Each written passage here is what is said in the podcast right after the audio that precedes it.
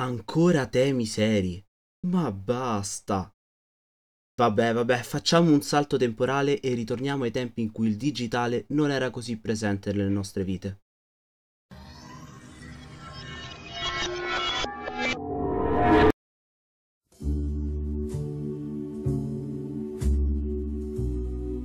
Lo ricordate? Ma soprattutto, sapete davvero cos'è il Digital Divide? Riusciremo a far ammettere a Pietro che le materie umanistiche sono meglio di quelle scientifiche? Queste e altre interessantissime nozioni in questa 37esima puntata di Game Romancer, il podcast videoludicamente scorretto.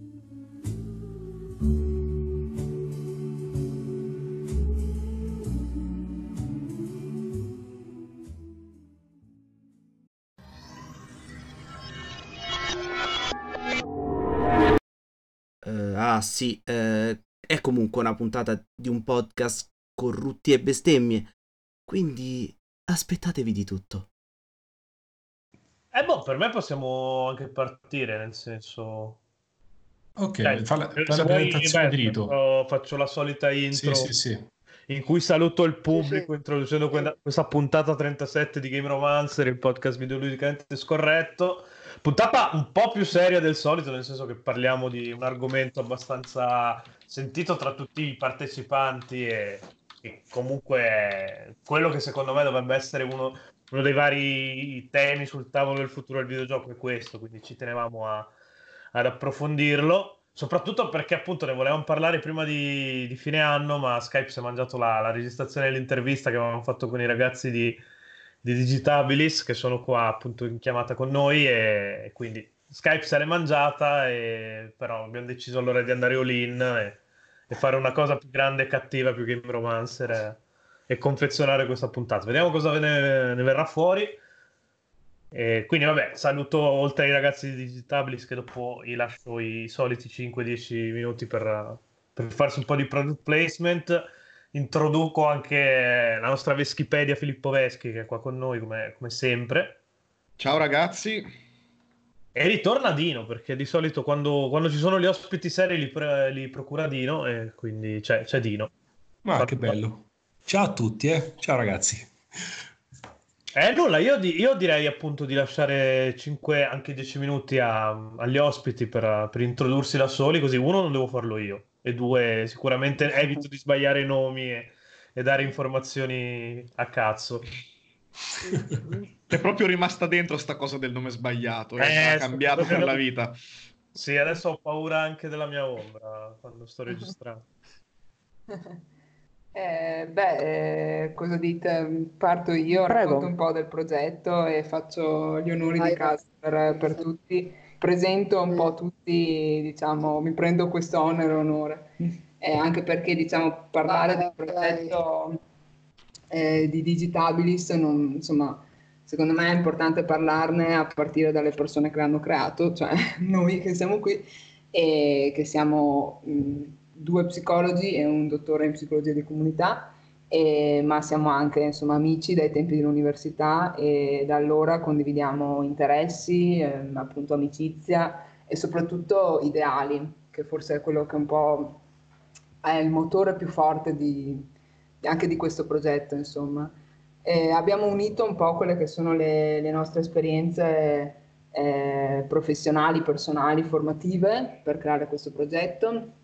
Allora, Daniele è sicuramente la mente eh, e colui che già da prima di Digitabilis si occupava di nuove tecnologie, si occupava di quest'ambito ehm, e quindi è anche diciamo un po' il nostro esperto di punta. Eh, io mi occupo e mi sono occupata di promozione della salute anche in ambito pubblico, diciamo, e mi interesso di, di sostegno alla genitorialità, mentre Matteo ha un'esperienza in ambito formativo e ha approfondito anche eh, come studio diciamo, l'apprendimento sia in età scolare che lungo tutto il ciclo della vita.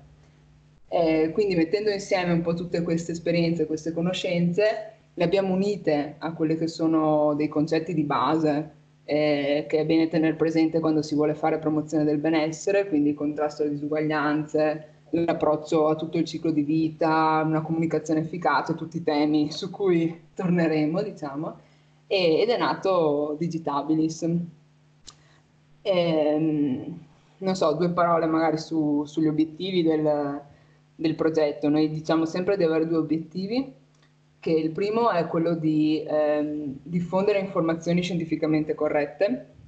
In quest'ambito purtroppo non è, non è scontato, nel senso che ehm, le cose nuove fanno paura. Noi abbiamo sul nostro sito una frase di Baricco tratta dai barbari. Ogni epoca della, della vita dell'uomo ha avuto dei periodi in cui ha avuto i suoi barbari, e quindi quella, quel, quell'aspetto, quel mezzo che doveva distruggere tutte le, le, nuove generazioni e, e creare eh, scompiglio e rovinare i, i più, insomma. Quindi eh, quello che oggi si dice delle nuove generazioni lo ritroviamo nei vecchi articoli che parlano di Walkman, che parlano di televisione, ma lo ritroviamo anche in quello Classico. che dicevano esatto, i filosofi antichi greci rispetto alla scrittura, quindi questo mezzo che permettendo agli esseri umani di non dover più ricordare tutto a memoria avrebbe eh, reso, avrebbe impigrito tutti quanti, eh, rovinando insomma tutte le, le potenzialità dell'essere umano. Quindi quando si ha paura di qualcosa di nuovo, purtroppo ci si lascia intimidire e si può, diciamo, lasciare un po' campo aperto a informazioni che non sempre sono corrette. Invece noi vogliamo un po' eh, fare pulizia di tanta disinformazione che magari si può trovare e soprattutto accompagnare quelli che possono essere le persone spaventate, i genitori, gli educatori, da informazioni scorrette e dalla novità, appunto, come dicevamo, senza invaderli di sensi di colpa o di informazioni allarmanti, ma anzi, appunto, accompagnandoli anche a scoprire le potenzialità di questo strumento. E poi il secondo obiettivo, quello forse un po' più che ci impegna eh, quotidianamente, è quello di eh, proporre dei percorsi di alfabetizzazione media per tutte le età. Mm-hmm. Eh, quindi diciamo che il nostro obiettivo è coprire tutte le fasce della vita, dall'età prescolare fino alla, alla terza età. E diciamo che a curriculum e programmazione prossima abbiamo eh, formazione agli operatori, formazione agli educatori, eh, lezioni all'università della terza età, serate informative, quindi vari, come dire, vari format che proponiamo con vari livelli di approfondimento e di possibilità anche esperienziali, quindi si va dall'informativo all'esperienziale un po' più eh, immersivo. Ecco. E, non so, mi sembra di aver detto un po' le cose principali. Che dite? Sì, sì, esaustiva per quanto riguarda l'infarinatura generale. Ecco, questo è un po' eh, digitabilis. Io volevo solamente aggiungere una cosa che mm, sicuramente il vostro progetto mi ha fatto capire. Io nella mia ignoranza, perché tendenzialmente è mia ignoranza, ho sempre pensato che il digital divide e il divario digitale fosse qualcosa legato alla tecnologia, quindi non so, territori sconnessi, chi ha la fibra ottica, chi ha la DSL e quant'altro. Certo. Quindi legato al, al, mezzo tecnologico. In realtà voi mi avete fatto scoprire che in realtà è ben altro il digital divide, cioè è una cosa che va proprio nel profondo della persona, cioè certo, proprio il sentirsi sì. tagliati fuori a livello umano.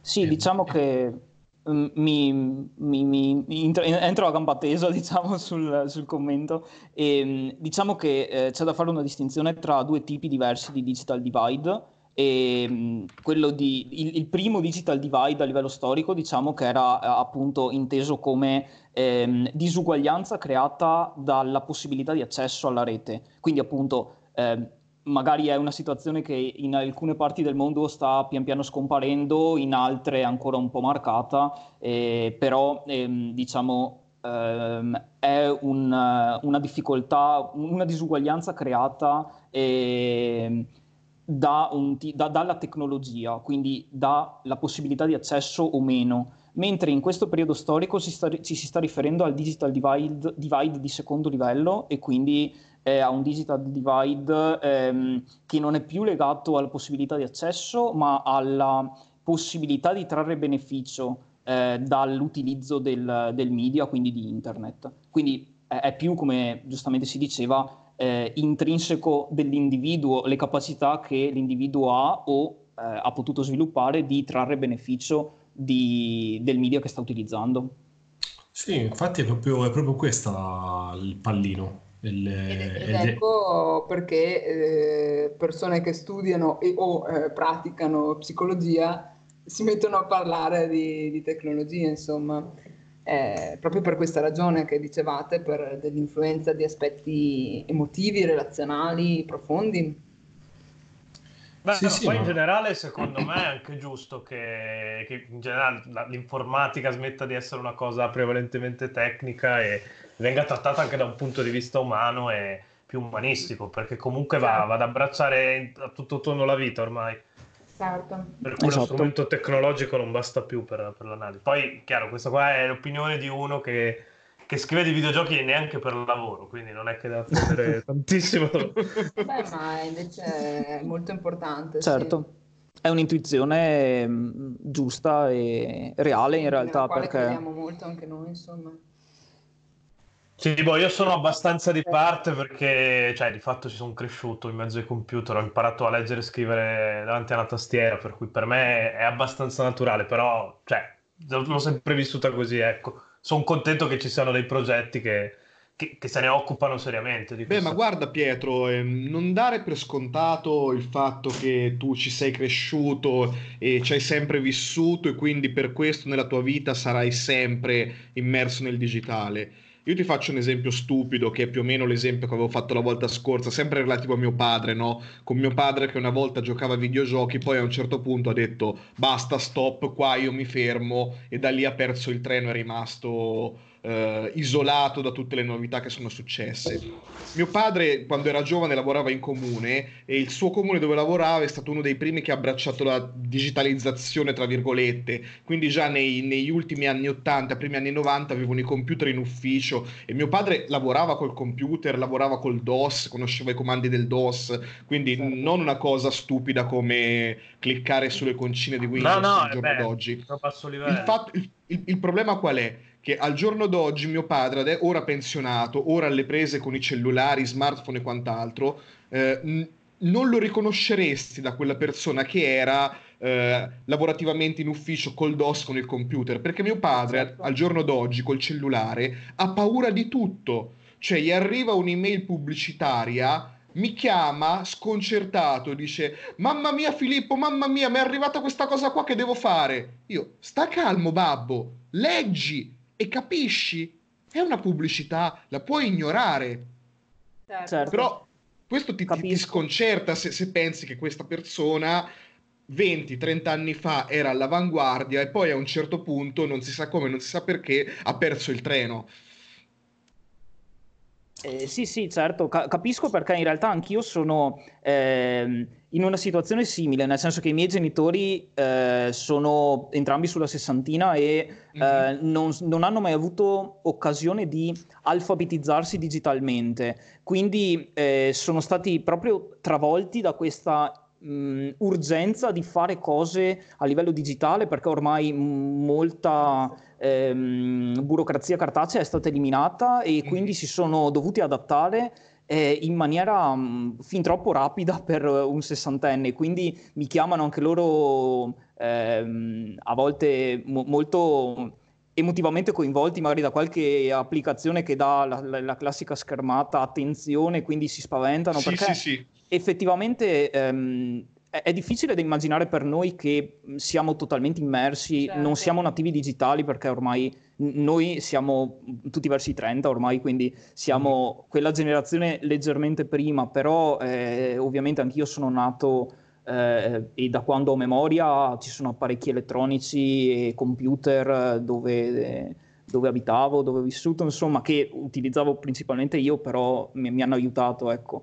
E, ed è anche per questo che eh, faccio un, un, piccolo intervento che magari approfondiamo dopo, a livello proprio di formazione, ehm, la formazione di tipo tecnico, quindi il come utilizzare la tecnologia, ormai ha un, un'efficacia che è, è, comunque, è comunque efficace, però purtroppo e la durata delle informazioni e la possibilità di utilizzarle proprio a livello temporale è, si sta restringendo sempre di più perché insegnare a utilizzare, non lo so, Facebook eh, a una persona eh, a livello tecnico, ok, per i prossimi due o tre anni potrebbe anche essere utile, ma mh, quanto durerà Facebook? E soprattutto, dopo Facebook cosa ci sarà? Ci sarà una cosa che condividerà parte della struttura tecnica e quindi che darà la possibilità di riciclare certe abilità o ci sarà qualcosa di totalmente diverso che noi magari adesso non ci riusciamo neanche a immaginare. Quindi è, è lì la sfida. E, e, d'altra parte, scusa se mi inserisco, ehm, volevo fare un, un appunto su questo aspetto de, del, delle persone intorno alla sessantina così emotivamente coinvolte, magari anche a volte spaventate, mm-hmm. eh, perché diciamo che... Eh, l'approccio che generalmente si riscontra quando si parla di eh, promozione di un corretto utilizzo di internet e dei dispositivi digitali è effettivamente quello di una protezione dai rischi e quindi è effettivamente un approccio eh, restrittivo eh, che dice cosa non fare, cosa evitare, di cosa aver paura, attenti, perché... di cosa aver paura e quindi effettivamente, cioè, forse è anche un po' legato a questa modalità che va bene, non, non è una, una, cosa in toto negativa, i rischi vanno tenuti presenti e anche noi ne parliamo. Sul sito, sicuramente ci sono mh, specifici per ogni fascia di età, per ogni contesto, ovviamente un preadolescente non ha gli stessi rischi di un, un anziano, esatto, certo. di una persona adulta che eh, sono sul web eh, però eh, forse ci dà anche la misura no, di quanto è necessario un approccio più eh, che promuova le abilità, che promuova un, un, un, utilizzo che sia anche divertente, anche positivo, che permetta di coltivare interessi, che non sia solo attenzione, no? Un po' quello che ci proponiamo in questo senso. Ma la cosa bella del vostro progetto è, è anche, um, e me l'avete fatto capire anche con... Eh, l'ultimo di Ancora in rete, quello che parla appunto della terza età digitale. Scusate, che fondamentalmente mh, mm, voi cercate di creare una base comune di partenza, cioè è vero che eh, nel tempo la tecnologia e il digitale in generale si evolveranno, cioè ci sta, non, non abbiamo una sfera di cristallo, ma tutto potenzialmente si evolve. Però il creare delle regole di base, eh, dei, del, degli atteggiamenti consapevoli e del capire, anche se una cosa non la sai, però come approcciare. Esattamente. È la forza del vostro progetto. Cioè, voi in questo modo avete creato un metodo di insegnamento che diventa quasi universale e lo riuscite a, a rendere scalabile in base a fasce età e soprattutto mo, mm, non so, esperienze di vita piuttosto che eh, Un, qualsiasi, un qualsiasi, diciamo, una, un qualsiasi terreno, un, un, tessuto sociale, qualsiasi. Ma la cosa bella è che appunto è scalabile. E infatti per questo quando è visto... trasversale. È trasversale, bravo. Sì. trasversale, sì. sì. Ed, è, ed, è, questa la forza de, di questo progetto che e, e con ancora in rete si capisce, si percepisce perché alla fine tutti abbiamo più o meno delle persone anziane, chi in famiglia, chi ci vive, chi ci convive e quant'altro. E io la percepisco questa, questo terrore, attenzione, non è paura, è terrore. Mm-hmm. Eh, sì, sì, è vero, è vero. Ma, condivido perché... È, ma è un terrore del, è il terrore del bambino, cioè io, il bambino ha paura di quello che non conosce. La stessa cosa fa l'anziano, l'anziano ha paura di quello che non conosce. E il problema qual è? Che adesso, me l'avete fatto capire con ancora in rete, l'anziano ha una doppia paura, ha paura di essere escluso. Eh sì. Mm sì. per colpa eh, di, del eh, fatto sì. che non riesce a mettere a like, magari perché non ci vede, magari perché mh, ha la tremarella alla mano, per, tan- per, tanti motivi. E in realtà voi dite, dite tranquillamente, ragazzi, non vi preoccupate, vi facciamo capire che cosa state facendo. È quel capire cosa state facendo che è la forza, secondo me, in Digitabilis della, della vostra iniziativa. Per questo è, è ammirevole, secondo me. Sì, se pensi all'esempio che faceva Filippo di suo padre che tipo gli arriva una mail di spam e un po' si spaventa perché certo, non... Perché se, non se pensi... Eh, ma se pensi che se gli arrivasse una lettera dello stesso tipo, saprebbe benissimo che, che pubblicità la può... Eh, certo, sì. esatto, esatto.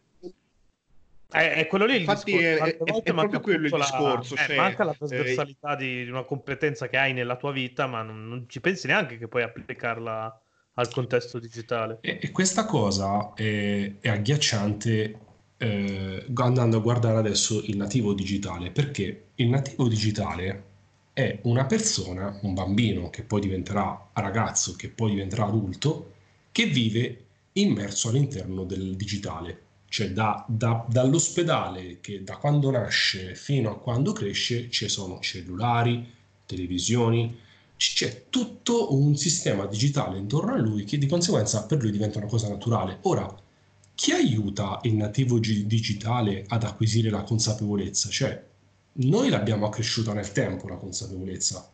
Un po' perché... Sì, certo, perché ci sono comunque e... arrivate un po' alla volta queste cose. Chi, per titoli di studio, perché comunque sia, io e te siamo E poi noi stiamo, stiamo parlando, per, presumendo che siamo tutti intorno ai 30 anni. Certo, noi siamo certo. una generazione molto, molto, molto particolare, molto sì. fortunata, perché siamo gli ultimi che hanno visto il mondo come era prima e i primi che hanno visto il Abbiamo mondo come adesso. Abbiamo un metro di confronto. Quindi è, no, noi siamo molto fortunati rispetto a sia chi è venuto prima che a chi è venuto dopo. Sì. Certo. Sì, sì. Eh, sì, diciamo che eh, partiamo dal presupposto che tutti quelli della nostra generazione le abbiano sviluppate però queste, eh, queste capacità. Cioè, diciamo, faccio una frecciatina rispetto a, a, alla premessa, nel senso, ehm, è, è, giustissimo dire anche chi è nato all'interno, immerso in questo, ehm, in questo mondo di nuove tecnologie, non è detto che da solo riesca a sviluppare le capacità che, attenzione, appunto, non sono capacità tecniche. È vero che il bambino riesce a livello tecnico a ehm, utilizzare diversi dispositivi anche ehm, sì, precocemente, insomma, però le mh, abilità di tipo relazionale per vivere in maniera positiva la propria presenza in rete piuttosto che l'utilizzo delle varie piattaforme social e quant'altro, eh, secondo me non è scontato che neanche la nostra generazione le abbia mh, mm,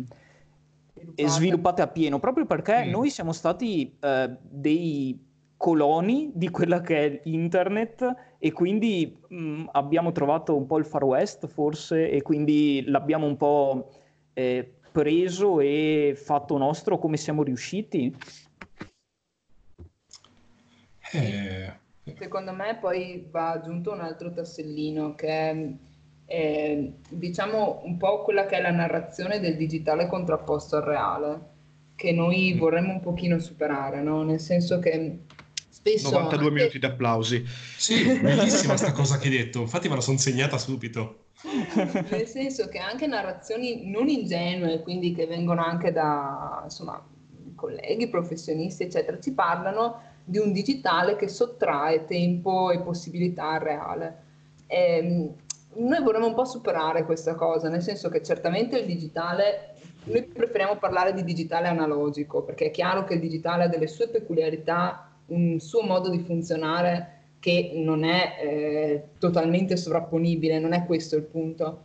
Però il digitale è reale e il reale è digitale, non possiamo eh, ignorare più questa cosa, insomma. Ehm, pertanto, quello che noi chiamiamo tutto l'ambito connessi e sconnessi si rifà a questo, no? all'idea che ci siano delle attività, delle potenzialità che si possono sviluppare nel, nell'ambito analogico o digitale eh, che possono sviluppare abilità utili nell'ambito analogico e nell'ambito digitale. Per cui il bambino che eh, utilizza il tablet, eh, um, come dire, eh, gioverà della relazione positiva del genitore, dell'accompagnamento del genitore in questo mondo, eh, esattamente come in tutti gli altri ambiti della vita. Poi certo ci sono alcuni accorgimenti da tenere presente rispetto al sonno, eccetera, anche se poi la letteratura non è che sia chiarissima sotto questo punto, è ancora tutto molto in divenire. Però eh, forse dovremmo anche superare no, questa, questa narrazione. Dicotomia questa forzata. dicotomia, sì. Mm-hmm. Sì, ma infatti è... Sì, una... sì, è un concetto molto anni 80-90, un po' certo. la paura che il, la, il, digitale prenda il sopravvento sul mondo reale. Esatto. Quando di fatto... esatto. Però ce la trasciniamo. E poi è, è, è, una falsa dicotomia, perché non, non, non, esiste questa separazione, cioè il digitale è comunque parte del reale. Certo, certo. Mi vengono sempre in mente quelle... Guarda, Cioè, nel senso, è molto interessante quando si parla, per esempio, di, di ricerca su il tempo davanti allo schermo, il tempo connessi. Come fai a definire il tempo connesso di un ragazzino, di un adulto? Gli schermi sono ovunque, i dispositivi sono portatili, eh, tutto è mobile. Diventa veramente molto difficile creare una distinzione e ci si chiede anche se e quanto sia utile. Eh, infatti. Sì. Anche perché non ha nemmeno più senso, perché siamo connessi dal momento in cui ci svegliamo la mattina a quello in cui andiamo esatto. a letto la sera. Cioè, esatto. non, non, c'è, non, c'è, più differenza tra il, il, tempo e il tempo connesso, la st- sono la stessa cosa. Esatto. La, la cosa, a me viene cosa... sempre sì, scusami, mi viene sempre in mente ehm, quando si parla di questa dicotomia forzata, di queste due caselle che sono mh, eh, diciamo a, a, sé stanti, ognuna ruba tempo all'altra, ehm, tutte quelle distopie cyberpunk alla Gibson, no? in cui ci sono questi ehm, panorami disastrati e queste persone con ehm, i, i, visori alla realtà virtuale no? che vivono in queste eh, realtà mh, eh, totalmente sul piano virtuale, cioè, mi, sembra, mi, sembra, più una cosa da romanzo che una mm, cosa certo. che sia, eh, diciamo, eh, che descriva la nostra realtà per com'è adesso. Sì, sì, è vero. Sì, è, un, è, è come, vede, come si immaginavano il futuro vent'anni fa. Esatto, esatto. Se ci pensate abbiamo già superato il futuro immaginato dal film di Robert Zemeckis e Steven Spielberg, Ritorno al futuro 2 l'abbiamo già superato sì, sì, da un certo. pezzo. e quindi una cosa invece volevo, volevo soffermarmi, cioè la vostra iniziativa è un'iniziativa di, uh, di carattere privatistico, cioè mh, voi come professionisti vi siete eh, associati, messi insieme e avete creato questo progetto unico in Italia, perché io sinceramente non ho memoria di aver visto una cosa simile alla vostra. Ovviamente mh, devo per forza di cose eh, soffermarmi sul, sul problema c'è. Perché tre ragazzi usciti dall'università si sono messi insieme per cercare di risolvere un problema che esiste e tangibile in Italia e le istituzioni non hanno fatto nulla fino adesso. Cioè, eh, io questo mi chiedo, ma mi chiedo, questo non voglio, non è per far polemica, è per capire perché vorrei capirla sta cosa. Cioè, perché parte da voi, voi che siete nell'ambiente, cioè, qual è il problema? Cioè, se esiste un problema, ovviamente. Beh, sicuramente il problema esiste. Eh... Daniele, ci senti?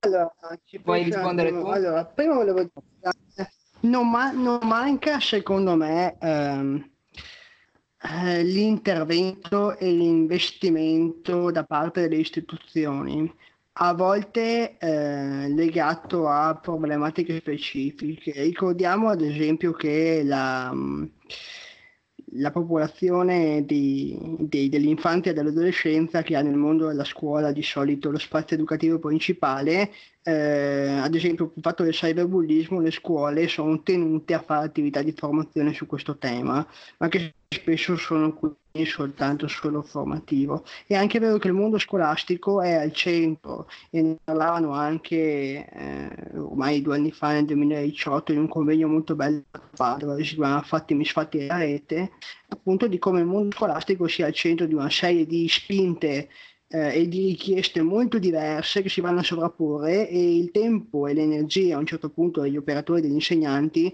sono quelle che sono e non si può fare tutto.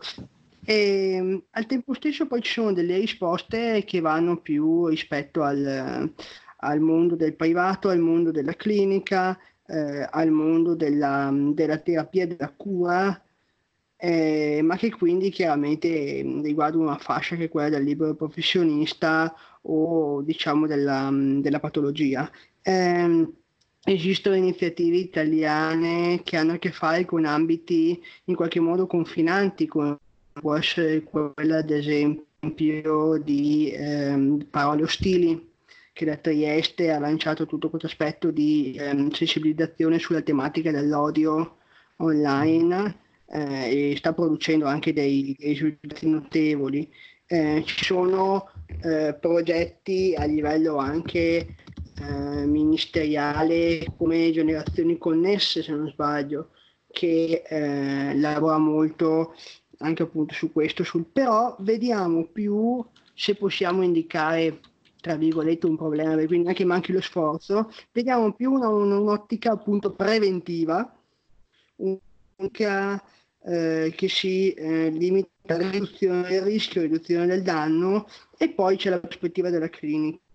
Eh, l'idea di un città, di un empowerment resta un po' in, in secondo piano.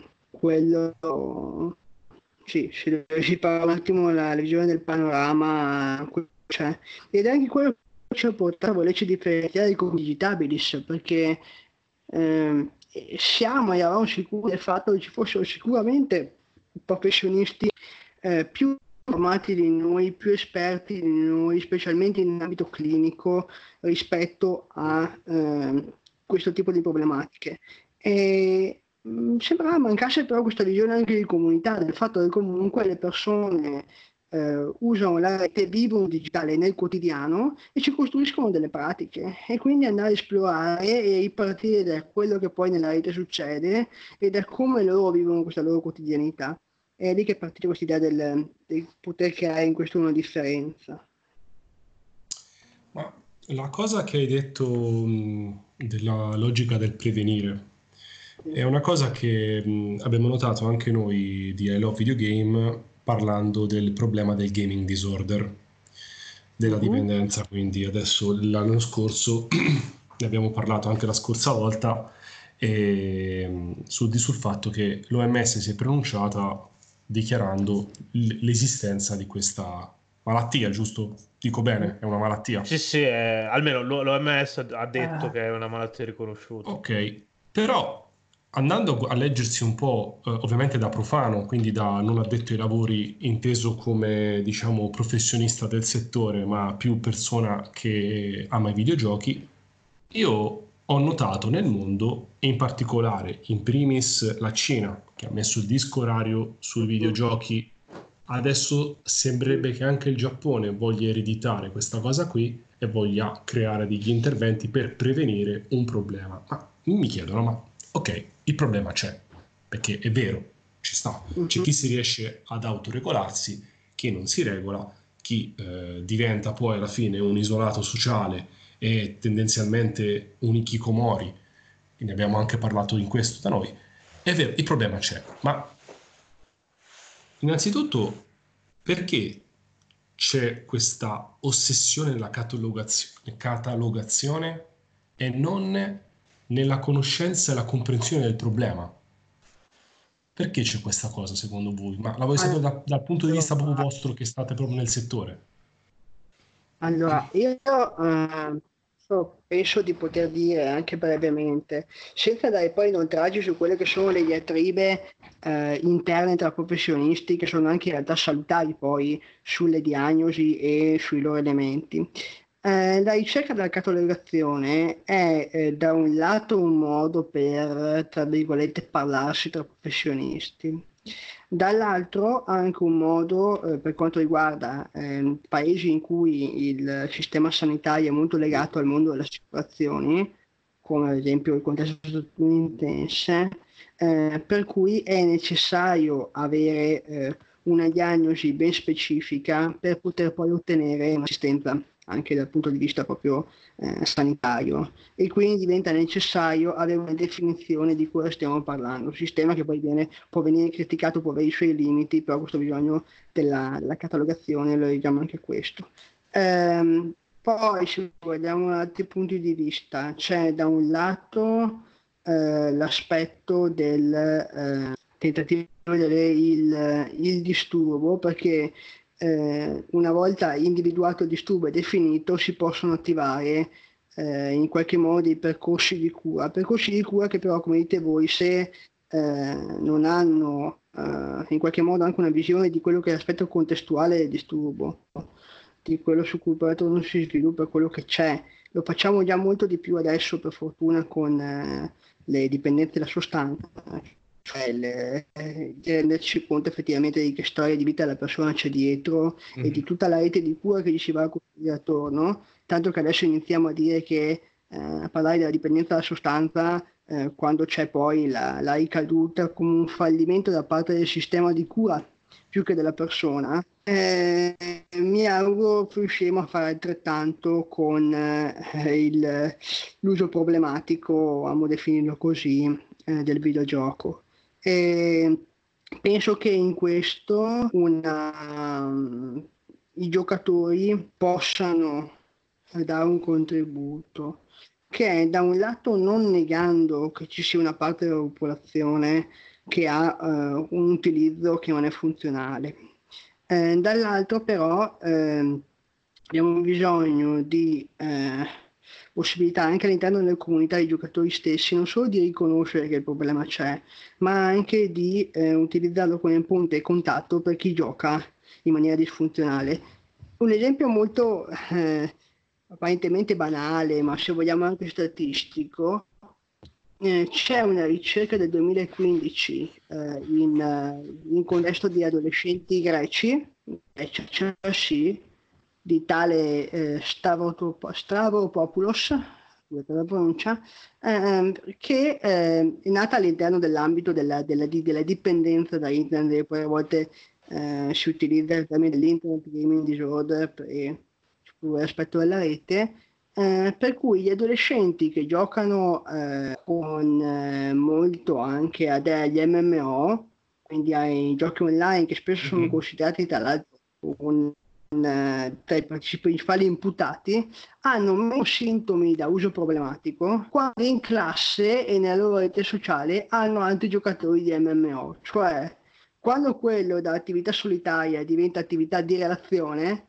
eh, anche l'aspetto del controllo, della mancanza di controllo, dell'uso disfunzionale che danneggia altri aspetti della vita, inizia a essere meno evidente. E questa è una gran cosa per la comunità di giocatori, perché ci dice che eh, quello che è eh, un hobby a volte condiviso con altri, anche online, eh, può diventare la possibilità di fare anche del bene a qualcun altro che invece sarebbe a rischio di compensare con questo hobby tutta una serie di bisogni che non potrebbero comunque non venire soddisfatti in, eh, in maniera adeguata. Mi viene in mente quando l'anno scorso eh, con eh, Horizon 6 che è una pagina del gruppo di psicologi che si occupa specificamente di psicologia dei videogiochi, eh, al Frogbite di Pordenone, che è un, un bellissimo lamparty, ci hanno invitato come ospiti e alcuni giocatori mi dicevano, sai, eh, io a volte gioco online e dico al, ai ragazzini magari più piccoli, mm, ma non arrabbiarti così tanto se perdi, eh, oppure non insultare la gente al, alle cuffie quando la giocata è andata male, oppure non serve che spendi tutti quei soldi per quella skin, sei veramente sicuro di fare quell'acquisto. Quindi direi che anche le comunità di giocatori possono sviluppare al loro interno delle buone pratiche per un gioco eh, viene da dire mutuando cose preso altrove per un gioco sano e sicuro è secondo me un messaggio che bisognerebbe trasmettere a chi gioca. Eh, no, assolutamente sì. Eh, un altro dei temi di, di, cui vorremmo occuparci noi appunto è quello, l'uso e il consumo consapevole che si fa poi del prodotto. Quindi tenendo anche conto che appunto ci possono essere de- dei lati anche oscuri e, e che comunque ti portano verso strade come la dipendenza come comunque qualunque prodotto de- dell'ambito umano, quindi cioè fisiologico. Eh. Se, me- se, mettiamo che i videogiochi possano essere arte, arte e cultura, è normale che vadano a intercettare anche quest'altra faccia della medaglia. Certo, come esiste Ma... il binge watching su, su Netflix, eh, esiste anche eh, chi sfrutta il videogioco e usa il videogioco in maniera disfunzionale, ma giustamente... Mm ma come esistono le persone che disfunzionalmente si approcciano ad esempio allo shopping come esatto. modalità per ottenere una ricompensa appunto il loro sistema dopaminico, visto che parliamo sempre di dopamina, ma la dopamina sostanzialmente è un si ricompensa della cosa si fa lo, lo, lo, shopping non tanto perché voglio realmente quelle cose ma perché ho bisogno della gratificazione in quel momento di comprare qualcosa o come la la, la, l'attività fisica per alcuni. Sì, sì, assolutamente, assolutamente. Sì. Sì, sì. Quindi, quindi, in sostanza quando io dico che per fortuna ho avuto, ho, ho avuto i videogiochi, se no sarei finito come un tossico sotto un ponte, non è che vado troppo lontano dalla realtà. La, la battuta potrebbe avere un fondo di verità.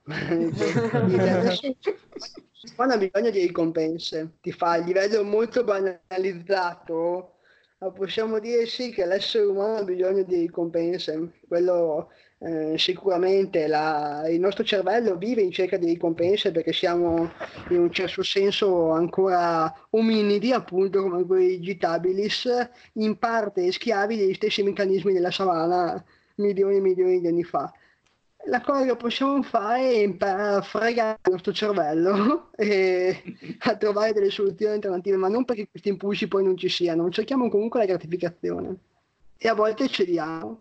Sì. Certo. No, e io tra l'altro mi ci ritrovo in un sacco di ambiti che escono anche dalla tecnologia. Banalmente anche nel cibo, tante volte vai a cercare la mm. gratificazione. Cioè, io è una cosa che faccio Certo, beh, ogni attività piacevole di fatto è certo. un po' a rischio, no? Perché effettivamente poi, come diceva Daniele, agisce su eh, meccanismi eh, propri del cervello. Arcaici anche. Sì, infatti. Quindi, mm, forse bisogna anche un po' andare al di là della sostanza, no? Come dicevamo anche, anche prima, eh, cogliere le persone, la loro storia, quello che c'è dietro. Eh, sì, sì, beh, a volte ci si la vulnerabilità c'è, ma è, è della persona, non de- dell'oggetto. Certo. Eh certo, sì. È un incontro, è, diciamo così. Perché con i videogiochi, voglio dire, cioè, eh, o con qualsiasi scelta di dipendenza comportamentale, che a differenza eh, della sostanza ha possibili- molte più possibilità di, di un uso sano e costruttivo, insomma. Esatto, certo. Rispetto del, del, danno, al, del danno eh, fatto dal, dal, dal, comportamento rispetto alla vita della persona. Eh, come si definisce questo? Poi diventa anche molto delicato. Ecco. E questo non per sminuire poi effettivamente il fatto che il danno ci sia e come, ecco, in alcune situazioni, sì. ma è molto facilmente realizzabile. Mm, certo. Va bene. Abbiamo detto tutto, giusto Pietro? Eh, stavo, stavo, guardando la scaletta e cioè sì, eh, molto zavagliando come al solito, ma abbiamo coperto veramente. abbiamo detto tutto come sempre nei tempi. Siamo, sono troppo bravi sti ragazzi, dobbiamo ingaggiare. Eh, assolutamente sì ah, beh, abbiamo toccato poi tra l'altro un sacco di, di tematiche che, che, un po' sparse in giro per i contenuti che facciamo trattiamo di solito, quindi è anche buono avere un, un episodio molto, cioè più mono, monolitico sull'argomento. No, mi fa piacere anche perché la, come Digitabilis penso che eh, i percorsi di esplorazione digitale devono seguire un po' in quella che è la logica della rete. La rete ci ha fatto passare dal, dal testo chiuso e lineare a una struttura a radici, a rizoma, per cui si, eh, ci si apre di lato altre connessioni come facciamo con i link e, e è la modalità con la quale probabilmente costruiremo il sapere in futuro e quindi che avvenga questo anche durante la, una, un podcast eh, lo trovo un segno molto positivo. Sì, sì, sì, è no, proprio ma... è il concetto di ipertesto, è esattamente il concetto di ipertesto. Sì, che... Poi poi internet è costruito, quindi... Ma poi al di là di quello è, è bene che appunto se ne parli già all'interno della... del mondo dei videogiochi, perché come, come, dicevamo prima è un problema che non... abbiamo la tendenza a nascondere sotto il tappeto, ma non ce lo possiamo più permettere soprattutto mm. se vogliamo ambire a, a, a, dare ai videogiochi riconoscimento culturale e artistico che, che, in teoria hanno già, perché secondo me hanno già, si tratta semplicemente di, certo. di, di arrivare a una consapevolezza, però eh, di pari Poi anche perché se, se, non ce ne occupiamo noi di diffondere questa consapevolezza, eh, diciamo altri se ne approfitteranno a spese nostre e soprattutto della massa di giocatori. Eh, comunque è risaputo ed è innegabile che la maggior parte delle casse di sviluppo ha interi dipartimenti che sono eh, deputati a sviluppare metodi eh, tra virgolette, psicologici per tenere ancorati sempre di più i giocatori, tra cui certo. i, fam- i, famigerati feed- feedback positivi, le loot box uh-huh. e quant'altro. Quindi eh, in realtà che se ne parli tra ambienti più o meno informati come questo, che si faccia un minimo di informazione a riguardo, è importante per eh, non lasciare la stragrande maggioranza dei giocatori, diciamo, inerti di fronte a pratiche che magari sono lecite, ma esiterei a definire etiche. Sì, ecco, stavo appunto per dire una... la parola etica. Vi faccio una controproposta che in, in pieno stile digitabilis mi viene da dire cerca di andare oltre alla messa in guardia perché così restiamo sul registro della paura e della prevenzione della mm. difesa mm. che è utile il videogioco come arte ha la possibilità di essere eh, aperto al testo cioè è un testo aperto a letture mm, di, di significato e di uso perché il mm. videogioco a differenza degli altri testi non solo me lo vivo ma ci sono dentro in prima persona e ci interagisco, ha una, una possibilità di avere una tavolozza emotiva completamente diversa rispetto ad altri media. Nel, nel, videogioco puoi sentirti in colpa, in un libro difficilmente ti sentirai in colpa mm-hmm. e così via.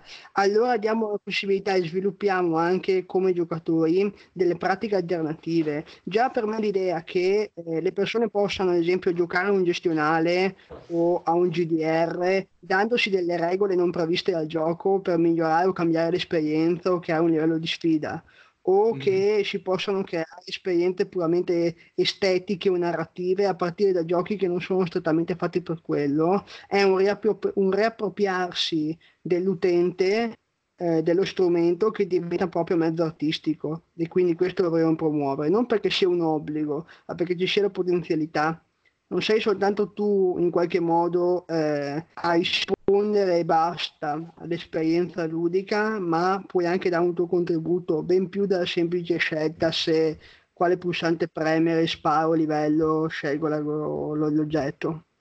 Ma ti dirò una cosa, Daniele, che magari eh, può essere tra virgolette un po' da fuori di testa, però è una cosa che ne ho parlato anche con, con Pietro pochi giorni fa. Eh, io da giocatore di FIFA dal 1998 sono abbastanza un po' malato di FIFA. Eh, ti posso dire una cosa, eh, giocando online in particolare, eh, ti dico che tu riesci a capire il carattere di una persona dalle prime fasi di una partita. Cioè, tu riesci a capire il carattere di una persona, se una persona è nervosa, se è una persona emotiva, se è una persona che ha fretta, se è una persona che si scoraggia. Cioè, tu lo vedi, ok, inizi la partita, questo ti viene addosso, pressa, pressa, pressa, e lo capisci che c'ha tanta ansia. Gli fai un gol, ok? Stai sicuro che se gliene fai un altro, lascia la partita. Mm-hmm. Lascia la partita. Cioè, io questa cosa, adesso che ci, ci, ci, gioco da tantissimo tempo, la riesco a capire dopo le prime parti una partita. Ci riesco a capire già quando questo lascerà. Cioè, ma ti rendi? E non sono un veggente. Lo faccio attraverso quello che mi trasmette lui questo ragionamento. Ma perché cioè, praticamente il giocare diventa un'estensione del linguaggio non, non verbale, di fatto. Almeno cioè, cioè, tu riesci a interpretare quei segni là come se avessi davanti la persona e ti rendi conto Bravo. che. Come... Questo, guarda, è, è, è, molto più comune di quello che credi, è anche estendibile a una grande varietà di giochi. Io, ad esempio, non gioco così tanto spesso, però ci gioco e provo sensazioni simili giocando a scacchi con altre persone. Io già dalle eh, prime certo, mosse della partita a scacchi riesco a capire tantissimo della psicologia dell'altra persona. Sì. Sì, probabilmente è una cosa che è proprio del gioco, ah, cioè togliendo anche la parte video. Eh, effettivamente è vero, ci sta. Un sacco interessante sta riflessione. sì, profondo. infatti sì, sta cosa è una figata veramente. Eh, Dino segna che qua ci dobbiamo sì, scrivere sì. eh, o fare altre cose comunque. Ma noi volevamo fare il discorso del videogioco lo specchio dell'anima, ti ricordi? Sì, sì. Quindi, Comunque, cioè, chiuderei dicendo che se gli ultimi 5 minuti del discorso di Daniele li, li ascoltassero più persone, cioè, sì, sì. Che, che di, tra quelle che poi scrivono di videogiochi, cioè porta il tuo contributo, dovrebbe essere una roba che dovrebbero fare tutti quelli che si occupano di critica, secondo me. Certo. Sì. Che il, il, grosso, il grosso male de, della critica attuale è quello, cioè non, non percepiamo il fatto che puoi portare il tuo contributo anche quando vai a, in analisi di un videogioco. Eh, io chiuderei così perché mi, sì. mi piace chiudere buttando merda contro la concorrenza. No, non è vero. Però mi... no, è, cioè, un... chi ci segue da un po' lo sa, è un tema su cui a volte sono anche troppo, troppo, troppo, troppo evangelista su questa cosa. Però io, io ci credo davvero che, che, si possa fare diversamente. E quando sento qualcosa che, che, che tende a darmi ragione, sono, sono contento di sentirla. Ecco. Quindi vi ringrazio per, uh, per la chiacchierata che è venuta fuori veramente una figata, secondo me. Pietro Stacco, Audacity? Eh no, beh, fammi, cioè, salu- salutiamo. Ah, scusami, pensavo che avevi già salutati, perdonami. No, va bene, nel senso, salutiamo anche il pubblico, sai, come quando fai un po' ah, okay. presumere che qualcuno ti ascolti e, e rimandare al resto del, della copertura di Game Romancer che fa un post al giorno sui canali social, un, un articolo alla settimana sul, sulla piattaforma web e è un podcast al mese, anche se in realtà ormai ne produciamo quasi uno alla settimana. Di que- Sono più podcast che articoli ormai sul sito, ma eh, questo è un altro discorso organizzativo.